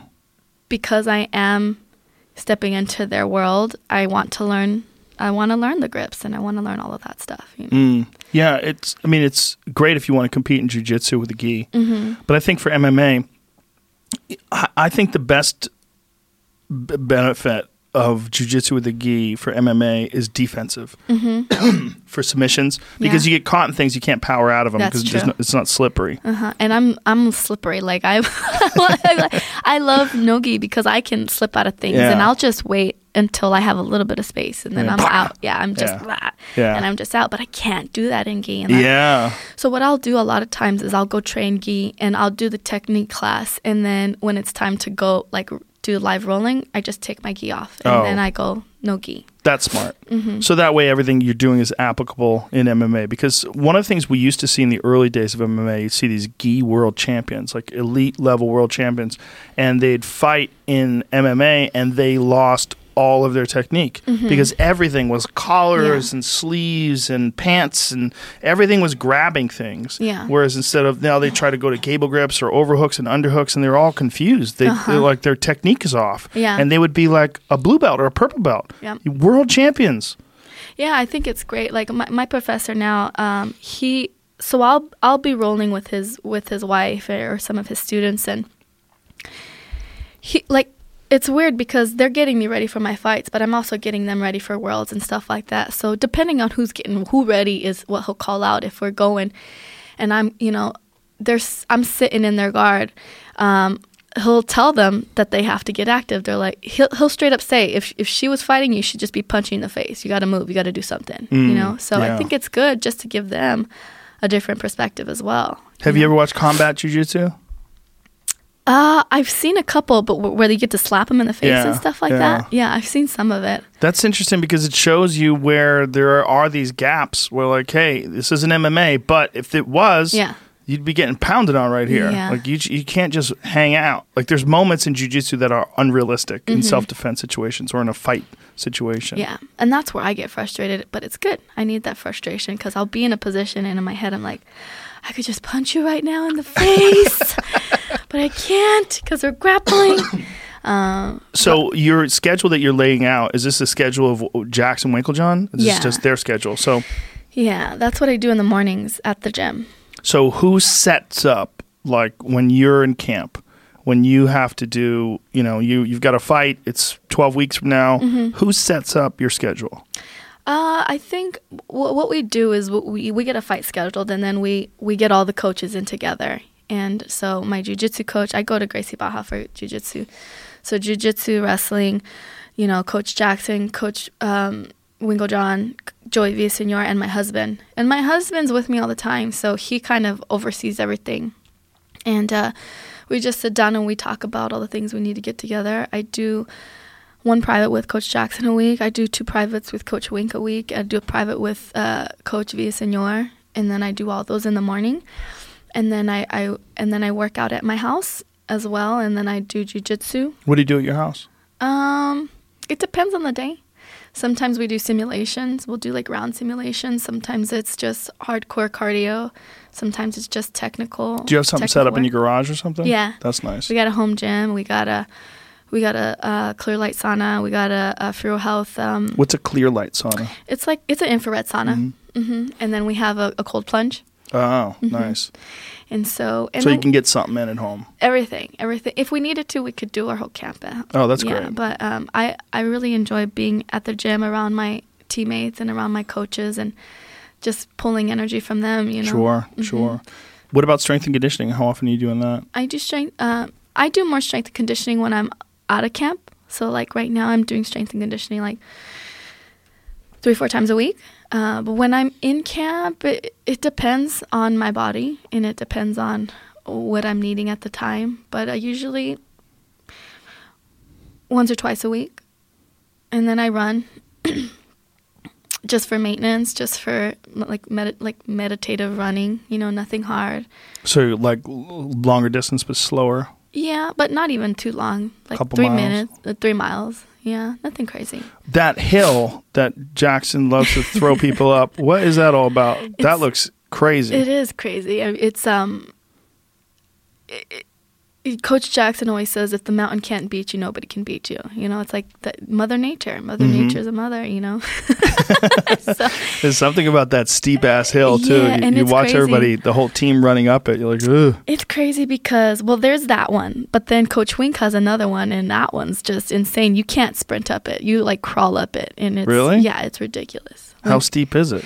It's so steep you can't run. You have to like craw- you have to basically the first three sprints. There's ten sprints to the top, and then you and then you slowly jog back down because it's really steep. But the first three, you really can't sprint up but You kind of have to bear crawl up the the mountain As fast as you can. as fast as you can. but the one, um, the Hill of Tears is, is crazy because That's what they call it. the Hill of Tears. Yeah. it's like it goes up, it goes up, and then it goes up. So Mm. like when you think you're almost there, it like cranks up even harder, and then you have to get to the top, and um, it'll test you for sure. It can break you. Well, that camp is known for its endurance. Mhm. Like the fighters that come out of that camp are, are known for having great cardio. Yeah. And how often do, does Jackson make everybody or Winkeljohn make everybody do those those hills? it just depends. Um, we used to do them as team, as teams quite a bit, as a team quite a bit on the weekends. But you know, Coach Jackson, Coach Wink. Is this it right here? Yep. Oh, that's me. that's my That's sister. your. That's my dog, my my Dobie. It doesn't look like anything really. But Oh, it looks like it to me. yeah. I'm used to running hills. I know what it's like. That looks terrible. Looks like that. Yeah, that that's what it feels like. Yeah. But it's it's amazing how gravity is one of the best things to work with. Like get a good pitch, good steep angle, Mm-hmm. and try to run up that. It's one of the, the best things for strength and conditioning, for just conditioning your lungs and your, your ability to recover. Yeah, yeah. I I I love it. I think that um, again, it's another one of those things that can can really break you, and uh, I think it's just like a a theme, like a consistent theme in fighting is is will you break? You know, Right. can you, if you break, then you're not meant for it, you know, or or maybe you are, and you just need to to heal up and go back at it and try it again. But When you, in terms of your mental endurance, I mean, that's what we're talking about, right? We're talking about fortitude and your spirit, your indomitable spirit. When, if you go back to when you first started fighting versus now, like your tolerance must be through the roof. Like what you can tolerate, what you can endure, and your belief in yourself. Yeah. All that stuff, I feel, evolves just like your skills do.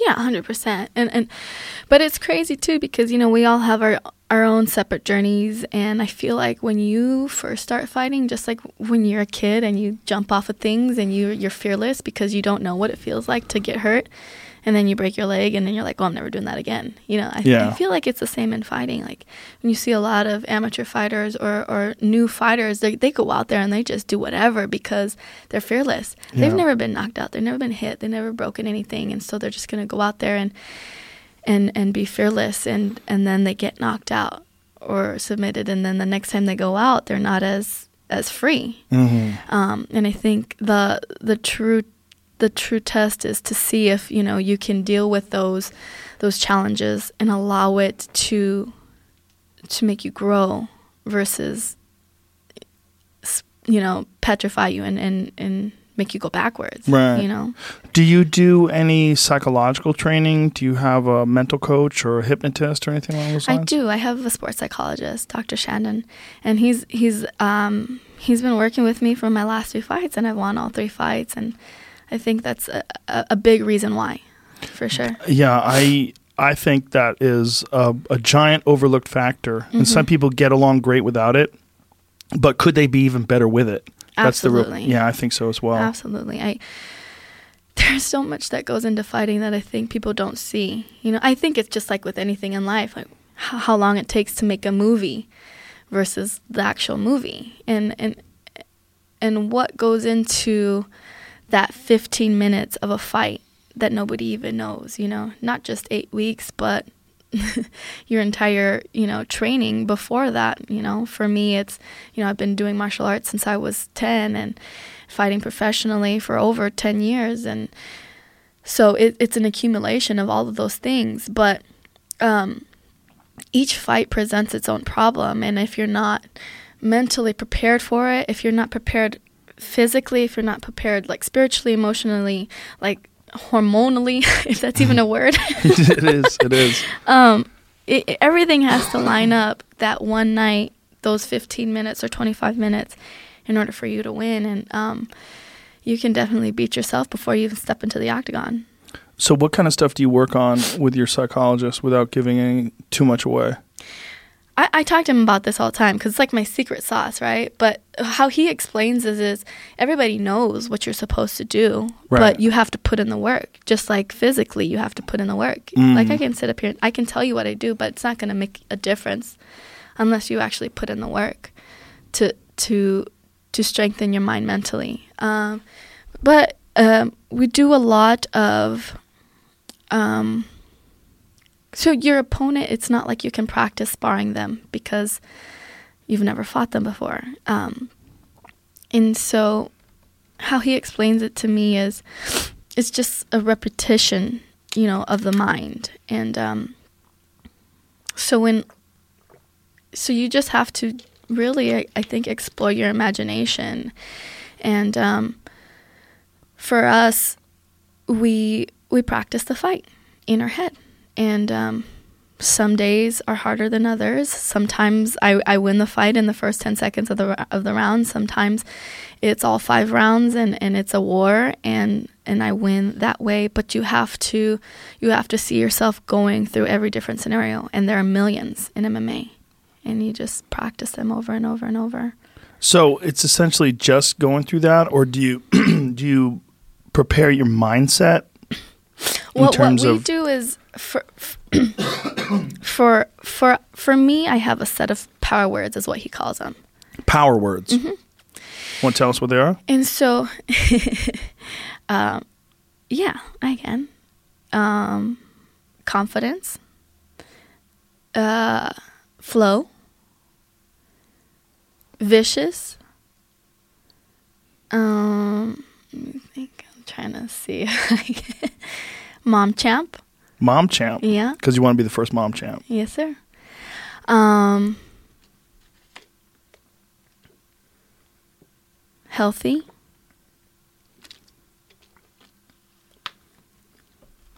There are a couple of others as well. hmm But the one word is is not just a word. It's like a whole thought process. So when I say one word, it it it feeds into a, an entire feeling, if that makes any sense. Mm. And so instead of having to have a conversation in my mind, which takes way too long, I just say confidence and it takes me where I need to be. And um, eventually, I won't, you, you shouldn't even have to do that. You should just be in the moment and um, just allow your, your mind to connect with your body. Mm. Do you do any meditating at all? Yeah, I, I mean, I would say it's kind of a meditative. I, I would say it's more of, of, of, of a practice than it is meditation because I'm not trying to clear my mind. I'm really trying to focus on something specific. Right. But Mm-hmm. outside of that, you don't meditate. Uh, I wouldn't say so. Maybe just maybe in my runs. Sometimes Right, when sure. I run, I just that's when I clear my mind. What about you? Yeah, I've been doing it a little bit, but most of what I do, I do when I get in the tank, float tank. Uh-huh. I like float tank. do you do you use one? I have before. hmm It feels like you're floating in space. Yeah, it's amazing. Mm-hmm. Does Jackson's have one? No, They should have one. We should, huh? Except you wouldn't want to go in there after guys. kind, of, kind of disgusting. We have a we there. have a hot sauna at, at the gym, and there's tons of people. There's tons of people, so it gets good use. yeah, no, I'm sure. The hot sauna though is different than a float tank because float tank's so personal. It's just one little you know, Yeah. in there. You're naked. Uh huh. Is I, I they showed me yours, and it felt Mm-hmm. hotter than the ones that I've ever done. Yeah, Is it's it- the is right it- temperature. Is it Yeah, okay. 94 degrees. That's what it should be. Yeah, it should be the same as the surface of your skin. as your body temperature, Yeah, right? Yeah, yeah. because it was crazy. I remember doing it one time, and I kind of drifted off, and I remember almost waking up and feeling like I was like floating in space. Yeah, was, sure. Almost like kind of panicked because I I didn't have a sense of where my what my where my body was. Yeah, Mm-hmm. that's what triggers these weird psychedelic states. But if you can find one and use it on a regular basis, it works great with visualization. Mm-hmm. A lot of athletes, uh, UFC and other sports as well, they they use it for visualization. Mm-hmm. Like they'll uh, think about passes, like throwing a pass, Yeah. and then watching someone catch it. They'll they'll visualize things and go through the the, the technique in their head. And I've done that with jujitsu as well. I've done that with certain techniques that I was really trying to learn. You could do it as if you're rolling. Mm-hmm. You know, like you're you're just like picturing your body going through the di- different positions. Yeah, yeah. That's basically what we do um, with the mental training, and um, it probably just take it up a notch in the um, in the float tank. Yeah, I'm sure.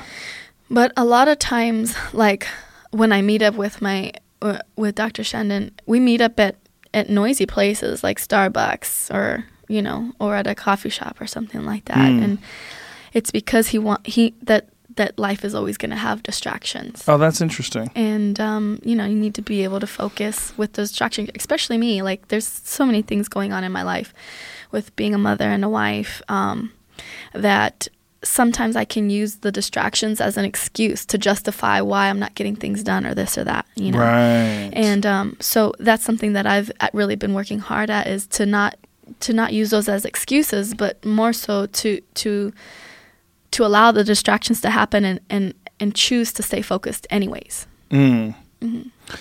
There are there's quite a few women's MMA fighters now, but it's still small in comparison to men. Mm-hmm. When you meet young girls that look up to you, do you recognize that you have you have a very there's, a very critical and it's a very small role. There's and, and small in terms of small amount of people providing that role Mm-hmm. Yeah. as role models to young kids that are Yeah. thinking about fighting. When a young girl meets you, like, oh my god, it's the karate hottie.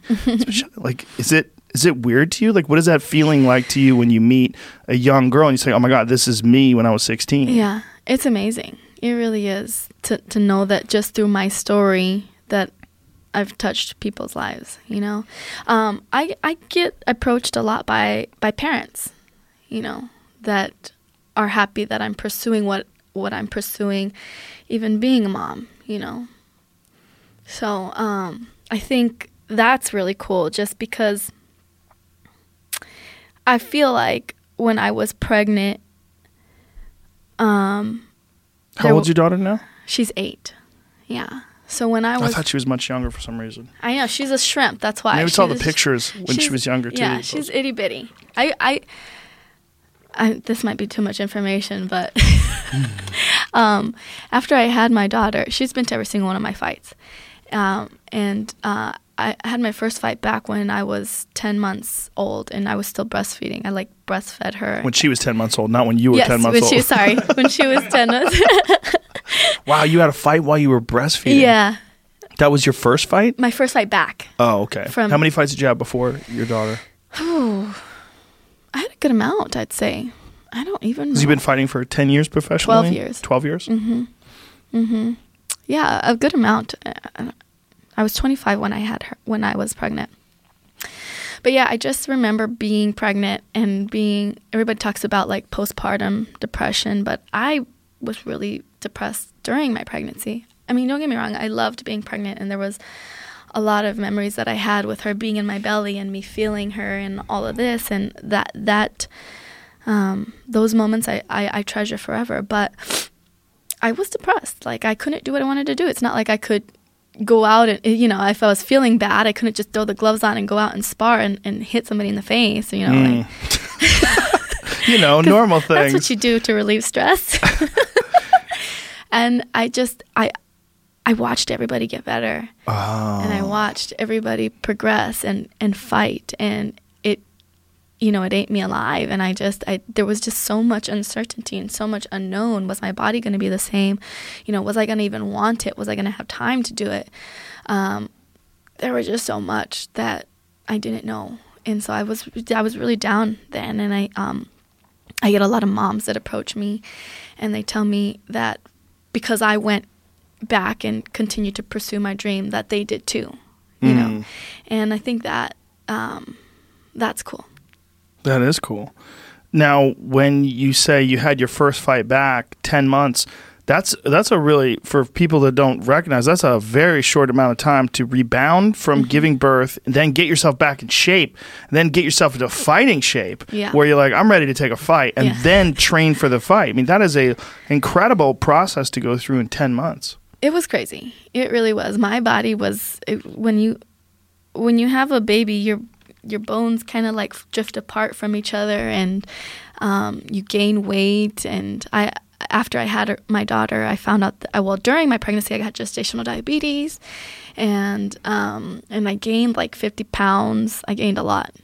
Like i looked like um, the blueberry on uh, willy wonka and the chocolate factory.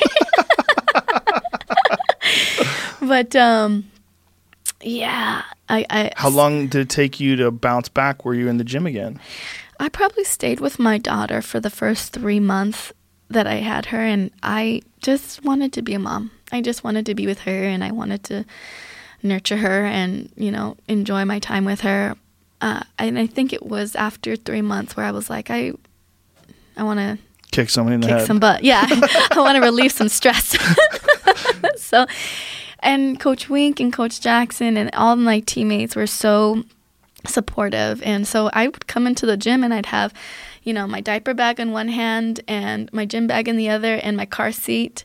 And I'd, I'd come into the gym and I'd set it all down and I'd get wrapped up and she'd be in the car seat and she'd chill out. And wow. if she would start to cry, Coach Wink or Coach Jackson would pick her up and then, you know, they'd let me spar and, you know, she needed to get she needed to eat, I would go to the room and feed her and then come back and and and we made it work. Wow. Yeah. So um so I started training for that and I really couldn't run to to lose the weight because my joints and my bones were like all spread apart, you know. So when you say spread apart, like what what actually does happen? Well, they I mean, I don't know like all the the science behind it, but they just say that in order to like have the baby, like everything kind of separates from each other. Your your bones like loosen and you're like more agile and Mm. loose and stuff like that.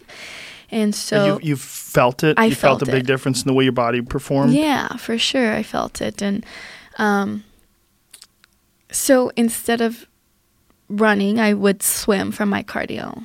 And that helped me because it wasn't hard on my joints or anything like that. It kind of helped me get back into shape. And you kind of just, you kind of just go with the flow and figure it out as you go. It was really hard. I was worried that I was worried that because I got back into sparring and this and that, that um, I would go dry, like my milk would go dry. But I didn't. It just my body just figured, okay, this is what what you do, and I I, I still produced milk and everything, and it was really sensitive at first to get hit, and and then I just got used to the pain, and then Ow. I don't even have one of those. I'm and, like, yikes. Yeah, I would imagine you're. Yeah, I mean, if your memories, you know, they mhm. pump up. Yeah. It's it's the body is just so amazing though. Like it'll it'll adapt to what it needs to adapt to and and when I trained it I got used to the pain and then it didn't hurt anymore and then, you know, my I would only produce as much as she needed. It was really cool. Yeah. Now, when you fought ten months, it's pretty incredible for your daughter to have only seen you fighting. That's got to be crazy too, right? I mean, Mm-hmm. Yeah. she can't remember when you weren't fighting. Yeah. You've, my mom kicks ass. Yeah, she has. She has a really cool upbringing. I, I think like she's just she's she's surrounded by really cool people. Like she gets to meet the coolest people in the world, and they're normal to her because Mm. that you know she she sees John and Holly, and you know that's that's Auntie Holly to her, and Right. so like you know her expectations for for what she can be in life i think are way higher you know and i think because she's surrounded by people like that that she and, and that's why i like to keep her around because you know i my dad used to always tell me that um we learn through our actions our parents actions. You know you walk the walk you don't talk the talk. And so i think the best teacher can be my actions. And Mm. for her to see it through her own eyes i can tell her this this and this all day but but it's a different story when she comes to a fight with me and i'm the champion the 105 champion and i'm defending my belt. And you know i bust my eye open to the point where you can't see it anymore and i lose my belt and for her to see that and for her to see that mommy's okay and that failure is a part of life and that I still love what I do and I'm going to still go after, you know, my set of dreams because failure is a part of your journey, you know. That's an amazing lesson for a kid to learn. Mm-hmm. And to see that at a high level growing up with her mother on this giant stage in front of all these people in the crowd and television, that's amazing for her. Yeah, and because people ask me all the time, like, is aren't you afraid that she's gonna see you get hurt and this and that? But why would you want to shield them from that stuff? I know, I know it's it's hard. It's a hard pill to swallow. You don't want your children to see you hurt and this and that, but I'd rather her see it and be prepared for it. You know, because life isn't fair. Life isn't sunshine and rainbows all the time. Yeah, it's challenging for her and challenging things for kids. That's how they grow. hmm Yeah. Um, that that's. Do you have when you think about your career? Do you have a timeline where you don't want to fight anymore? How old are you now? I'd like to fight for the belt this year. this year. Yeah, You're 30, 33. 33. hmm So you're in your prime. Mhm. Like right now, that's like an athlete's prime is like 30 to like 35, 36. Yeah. You're in that zone. I'm in the zone. I'm confident. I feel ready. I feel like I've gone through my ups and downs. I've I've I've gone through all the steps that I that are necessary for me to be confident to to be a contender. Do you have a timeline when you want to stop? I would give myself I don't know, you know, it just really depends on how my career goes, but I would say 3 to 4 more years. So you're just you're just in the zone right now. Mhm. You're just concentrating on getting things done, fighting for a title. You're not thinking about like planning the future out. I would like more children. Oh, Um, I know my husband doesn't care for My daughter doesn't even care for me to have more children. She- She'd rather it just be the three of us, you know. But um, I would like more children, and um, I I have taken steps to to figure out what I'm gonna do when I'm when I retire as a fighter. Um, but uh, I I feel like this story needs to I, I, I need to finish out the story for my, my own sake and for, you know, millions of other parents out there that, you know, have a dream and, and don't give up on their dream and just because they have children. It's a longer road, but it's worth it. You know? yeah, I hear you. Now, when you look at the division, it's an incredible division now. It's so talent stacked. Mhm. We don't know what's going to happen with Rose. She I mean, she's even said she might retire. Yeah. and she's a very eccentric person. I mean, she's she's not motivated by money. Not she's at all. very very unusual. And I love how honest she is about her emotions. Yeah, and, I do and as very, well. like, she's very vulnerable. She's know? very strong. Mhm. I mean, in terms of like her ability to broadcast that and Mhm. tell everybody and project it. Um, so she was. I, th- I felt like she was winning that fight, For sure. and um, 100%. yeah, she got caught with one of the craziest slam KOs we've ever seen. I mean, you got to go back to like Carlos Newton, Matt Hughes to Yeah. have a slam KO like that. Yeah. I don't, I'm trying to remember. Like it's one of it's one of the best slam KOs of all time. Maybe Tito Ortiz, Evan Tanner, that was another one. I mean, slam KOs are rare. And I love that it came from the smallest division in the UFC. Right. I think that is just amazing. I'm I'm just so proud of the strawweight division, if I can say so. But I do. I think it's stacked. I feel like in for my any fight that I have from here on out is championship caliber fight, in Mhm. my opinion. Yeah. Um, and Well, that's why I want to sure. fight for the belt. Like I, I want to go for the belt so that it's legit. Like we're fighting for the belt, you know. And after that, it's a championship fight every time. Yeah. When you're looking at that division, you have those two, Jessica Andrade, and we don't, again, we do not know where Rose's head is at, what she Mhm. wants to do, but if she wanted to have a rematch, they probably would set that up. Yeah. Then you have Joanna, Mhm. um, you have Tatiana Suarez, who's a beast. You have, you have you, you have, who else in the division stands out to you? Um, well, Nina, Sure. Tatiana has to get through Nina first. and- Sure. And, she kind of just riding under the radar. And it's Nina crazy to me. is, she's Um, badass. And and maybe it's because, and that's the problem that I've had too, is that I'm not as vocal. You know, where she just she just goes in there and does her thing, and um, and I think that a lot of people are overlooking her as well. sure. Um, and and that's why I'm just I'm speaking out now. This is what I want. Mhm. And um, Josh always jokes. He says you get 100 percent of what you don't ask for.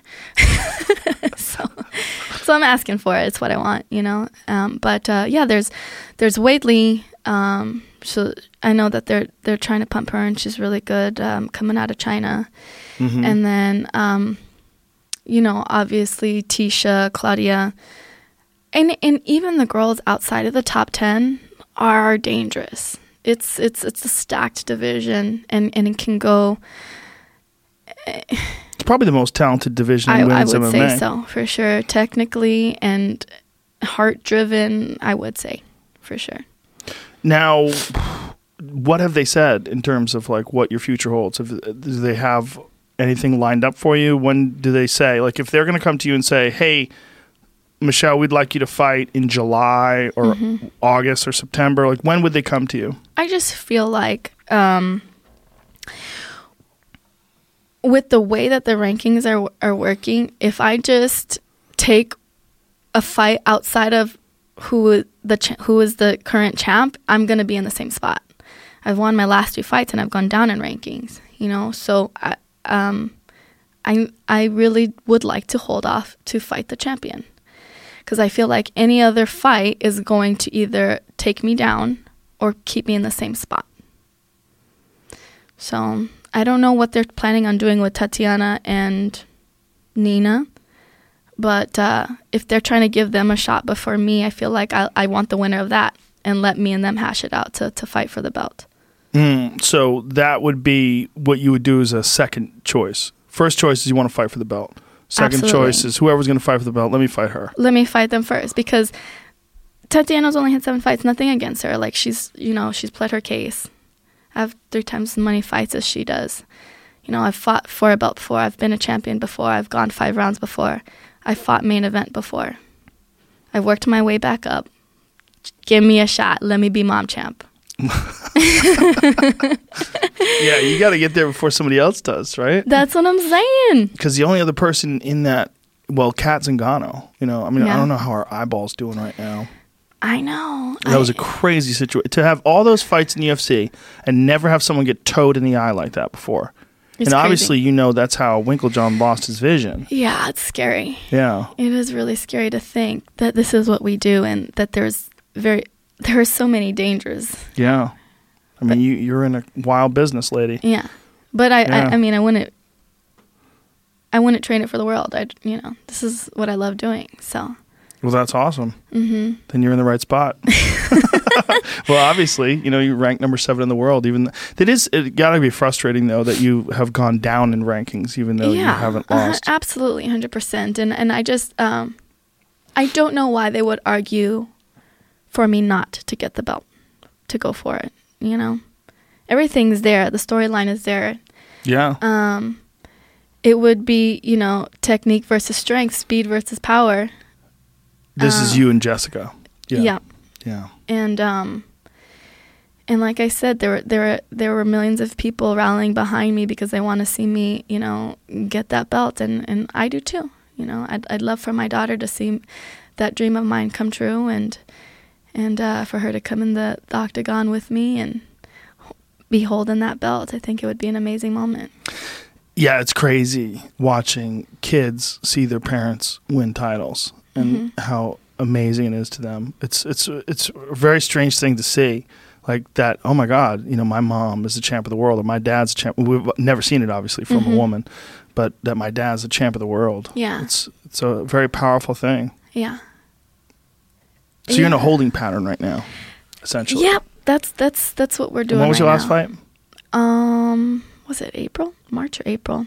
March or April. Yeah, we're just working. We're getting better. That's almost a year.